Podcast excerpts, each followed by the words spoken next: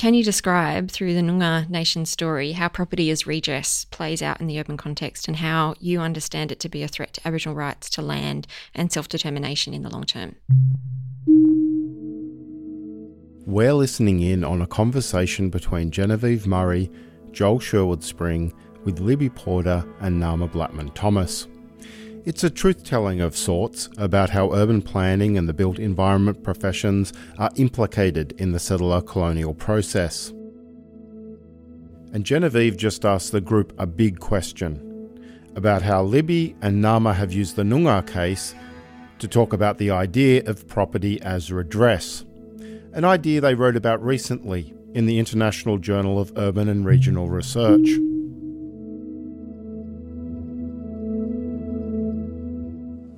G'day. I'm Glenn Kelly, the CEO of the Southwest Aboriginal Land and Sea Council, with a short update. The negotiations between the Land Council and the state government aimed at resolving the Noongar native title claims are nearing completion for our listeners, um, maybe fill in some details. So this is a very important settlement that kind of comes out of a, of a native title process, although it's um, actually not technically a native title outcome, as I understand it, but is a, the result of a negotiated settlement to um, enable the uh, the Noongar Nation to be. Uh, called the traditional owners of um, the region uh, that is their country. In essence, the state government is offering a package of benefits in exchange for the permanent withdrawal of Noongar native title claims. That is, an exchange of native title for real title and a series of other benefits. On the basis that they extingu- agree to the extinguishment of their native title, and of course this has triggered you know, a lot of discussion and debate 20 years after the High Court's Mabo decision, Indigenous people in Western Australia are bitterly divided over the state government's billion dollar offer for the extinguishment of native title in the southwest.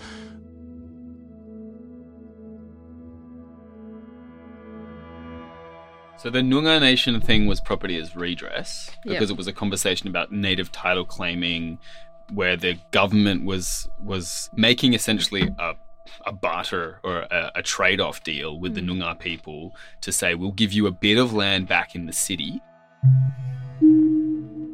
That's Joel Sherwood Spring, a Wiradjuri man raised between Redfern and Alice Springs. That object is offered as redress for this kind of history of, of appalling violence and, and dispossession. But that disqualifies and cancels out your claim to the rest of the Noongar land that is rightfully theirs as a people's. And it kind of looks as if it might be a, a good thing. But that in and of itself is a very like creative tool of the colonizer to use the sort of direct means of look, there's property in the city that is very equitable and that you could use to do this, but that then cancels out the rights of the people who aren't living in the city to claim land outside of that. And yet, of course, uh, has produced an enormous contest from many other parts of the Noongar nation who are saying no, um, that's that's not an expression of our sovereignty, and to give up our our native title rights in the language of the Western legal system under those conditions is is absolutely not okay. The $1.3 billion Noongar native title deal is in its final stages of negotiation. The Southwest Land and Sea Council has counted the votes from the six different polls held across the six different Noongar nations. But there's still opposition to the deal, and some members are questioning the level of representation in the vote. So it's going, you have claim to this land, but only through the lens of white ownership of land and Western claims and Western recognized claims to land. And it's a mechanism for denying sovereignty. Yeah. Which really brings us back to okay, so land is still here. Land, so in in you know Australian language, country is still existing. So that's still Noongar country, regardless of what the Western legal system wants to call it, um, whether it's traditionally owned and recognised or whatever. It's still there, um, and it is still a fundamentally antagonistic relationship. And we can maybe use that as a, as a lens into another way of thinking about property, not in this highly object like um, offered as redress, you know, linear, static kind of way, but as something else that might break open some new ground for us. And that's what we find exciting um, to think about.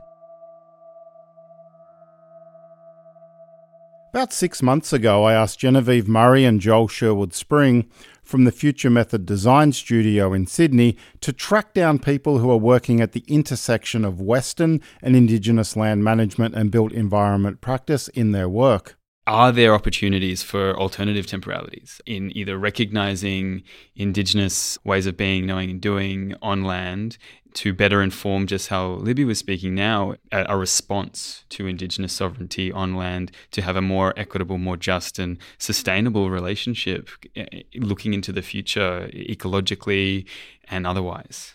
I specifically asked Jen and Joel to create this series because their work, their practice already sits at this interface. There's some really important groundwork that, is being done in Australia, which is articulating the intersection of the settler colonial condition with land, with with place, with people, with with bodies in space and time. And there's so little understanding of it within the profession about the role of property and the role of architecture in that dynamic. And today, they're talking with Libby Porter from RMIT University and Nama Blattman Thomas from the University of Sydney about property or more accurately, three ways of thinking about property in settler colonial cities like Sydney. And we've already heard about one property as redress. But we'll also hear about property as land and property as object. Hi, I'm Libby Porter. Uh, I'm an uninvited guest on Woiwurrung Boonwurrung lands Libby Porter is one person who is doing laying the groundwork and the foundations for us to further the research. I am a researcher and educator at RMIT University at the Centre for Urban Research. Nama Blattman Thomas, who we're talking with today, is also another researcher working on that. Hi, I'm Nama. I'm a lecturer at the University of Sydney in the School of Geoscience. I moved here two weeks ago huh, from Townsville. Firstly, I'd like to start with land. Nama grew up in Israel but moved to Townsville in North Queensland in 2014 to do research on the countries of the Bindal and Wulgurukaba people's land. Particularly land in the urban context because it seems to be removed from the conversation. The city is the place where we have rendered ourselves so unable to see land anymore that we it's really hard to recognize. There's a misconception that this is not where dispossession and settlement could possibly be enacted. In the end, imperialism is all about it's all about territory, um, and in the end, everything comes down to land. So, at the heart of all of the dynamics of the settler colonial experience is land. So if that is if we put that at the center that kind of struggle for territory then we can start to think about how that works. So property is land, is sort of one that is the kind of continuous destabilizer of that system. In order to take land, you have to take it. Like you, you, lit, you have to be on it. Um, you have to physically remove it from the order that was already here. So the the formation of building is part of the settler colonial condition because it actually gives it form and allows settlers, white invaders, in in the case that we're talking about um, here, to, to in fact take possession um, and to do the work of dispossession. It's quite interesting to think about the built environment, the buildings that we inhabit. It, it, it is like the evidence and also the enacting of that process. Uh, um, buildings themselves do operate as literal expressions of extracted capital, extracted material. Yeah, absolutely, I agree. Um, and I guess you know we can think of the even just the building process um, as so fundamentally part of that in, in its actual embodiment because you know buildings literally extract as you said they don't just extract capital and the, the rent value of the land, but they literally extract the country um, in order to build them. So, so our Sydney buildings, uni are, buildings are a yeah. really good example. Yeah. If you look at like they're a recreation of something that clearly had nothing to do with the space where it was recreated, and yet it emulates this continent mm. elsewhere yeah. in this you know space that we don't ask questions about anymore. Like it's it's the classic Australia somehow now, you know. It also kind of directs us towards the second notion, which is about property as object. Property as object is probably the, the best way to describe it is the most sort of intuitive, taken for granted idea of property. If you ask somebody in the street, do you own property? They'll say, oh, yeah, I own a house in Surry Hills. In relationship of property as object, we can kind of see that through the relationship of housing, housing markets, in which space is kind of conceptualized as an object, as a commodity, and how that becomes a mesh within a financialized system that is property is facilitated by the state and the city and other things. That's you know that's that's property as object is, and and there's a great promise in it because it sounds very liberal and very colorblind. But if you you know if you go back to the sort of basic notion of property, anybody can own it. Doesn't matter where you come from. You know if you can if you can afford it, no problem you know? And and in that sense it's a it's a it's a it's a right it's an exclusive right to to something right? So oftentimes when you talk to people about about you know property mm, enacting racial relations of domination or whatever they, it sounds very foreign to them because what? That's just it's a thing i own. How does it do anything? The specific case we talk about is a case of um, urban development, very sort of classic case where they decided to, I guess, uh, reform in a way the CBD area in Townsville. The Townsville thing is the direct evidence of a racialized view of the use of public space mm. being used to segregate and mm. push mm. Aboriginal people out of the city centre. Make it a little bit more tempting for outsiders, a bit lucrative, more lucrative, I guess, as an investment. So there's a bit more money coming in, gentrified a little bit as much as it's possible in Townsville. And so there was a lot of money that was being invested into a very sort of specific stretch um, in the CBD, uh, turning it into a street mall, etc. The the underlying or underlying sort of discourse of that was that there was a lot of um, homelessness in the in that particular area, uh, predominantly indigenous, which was brought on by large scale redevelopment. That really prompted the city council to to take action. The outcome of that was that the market is a very cool place to go to today, much better than it was, but that there's also it's highly policed. So there's huge police presence um, in those particular areas. Um, ongoing inspection of um, indigenous people asking for you know where, your whereabouts moving on people etc so it did what it was supposed to do in both of the levels. Brought money in pushed indigenous people out and really sort of into confined um, spaces around the city. You're listening to City Road on 2SER 107.3 FM in Sydney. We've been listening in on a conversation between Genevieve Murray and Joel Sherwood Spring with Libby Porter and Nama Blattman Thomas. And we've been talking about three big ideas property as land, property as object, and property as redress. And if you're sitting there thinking, well, what's all this got to do with me? Well, we're turning to that next. Libby talks about how Indigenous erasure, so erasure of land, erasure of languages, erasure of culture has and still is central to urban planning systems in settler societies like Australia. Libby Nama suggests that cities are a key site for Indigenous erasure. But before that, Nama kicks us off by reminding us what settler colonialism is and how you might be implicated in it.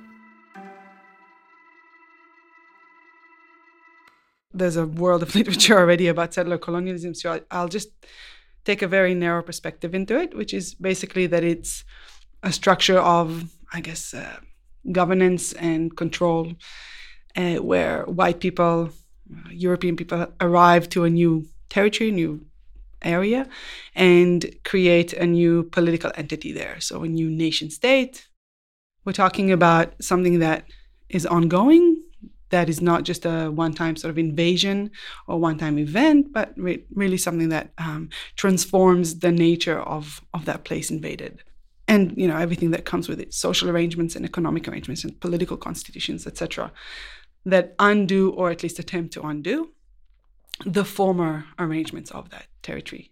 From a, a sort of policy governance perspective, um, of course, you know, planning as a discipline, my discipline, and geography um, is fully complicit in the colonial project. Um, in fact, is sort of central to it. It can't you know can't happen without it uh, because it's the form of governance that comes and is imposed on something that was obviously already here um, and uh, is used to to do all that work of, of erasure. That of course never do anything to to grapple with and then unpick the underlying foundation of the will to erase and the the the, um, the, the ongoing persistent attempt by the settler colonial structure, as we began with, um, to to continue to dispossess. Like that that is at heart the thing that drives it all forward. And of course, capitalism is totally um, uh, imbricated in that process. It, it has to be. So that's the kind of the, the mechanism through which it happens. Um, so I guess that's one one kind of take on how governance and capital and, and land and property kind of start to come together um, and seduce us into thinking that we're all doing the right thing. And cities are very important to this form of settler seduction or settler delusion about cities there's a, a lot of complexity actually in that relationship in the, the sort of the big racialized binary that, that's very distorted, obviously, that um, separates whites, Europeans, civilization into cities and black people, inferior people, um, less developed savages into everywhere else that isn't the city. Um, city, you know, being read here as the kind of crucible of, of civilization. It's a kind of easy jump to make to say, well, the city's not an indigenous place. It's no longer land. It's no longer indigenous land. So there's this kind of other symbolic but highly material, of course, um, work of erasure that's going on. So the city does this just really well. Um, it's the it's the crux of of that process process um, underway and that, that dynamic always playing off each other. There is a lot of reinvention and recreation of indigeneity in those spaces as well. It's not that just that settlers build British buildings, um, but that Indigenous people are constantly asking themselves, what makes this place mine if I'm not from here? What makes the place I'm from mine? Um, how do I um, materialize those relationships to make sure that my sovereignty is is, is visible to those who try to to erase it. So there's, a, of course, a really strong popular perception, popular as in non-Indigenous perception in Australia at least, um, and in many settler colonial countries, that Indigenous people are somewhere else, and indeed somewhen else. You know, they belong to a time past, and they're not here in the cities where it's perceived that everybody else is. And a really good way of demonstrating this is the difference between the areas of land across the Australian continent that have been returned under various forms of land rights, whether it be um, actual land rights regimes or as Indigenous protected areas or as native title settlements and, and so on and so forth. No, more than 95% of which are in remote areas, are far, far away from where the rest of the mainstream Australian population lives. And yet, more than 70% of the Aboriginal Torres Strait Islander population of Australia, as taken as a nation state, live in cities. So there's a fundamental disconnection between our ability to think about the, the people place relationship, the, so where country is, that we can recognise as country in the urban context. And we are not mature enough yet to be able to understand what that is.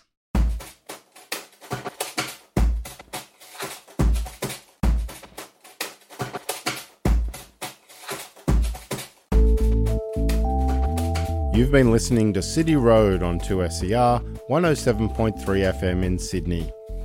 We've been listening in on a conversation between Genevieve Murray, Joel Sherwood Spring, Libby Porter, and Nama Blattman Thomas. And we've been talking about three very big ideas property as land, property as object, and property as redress.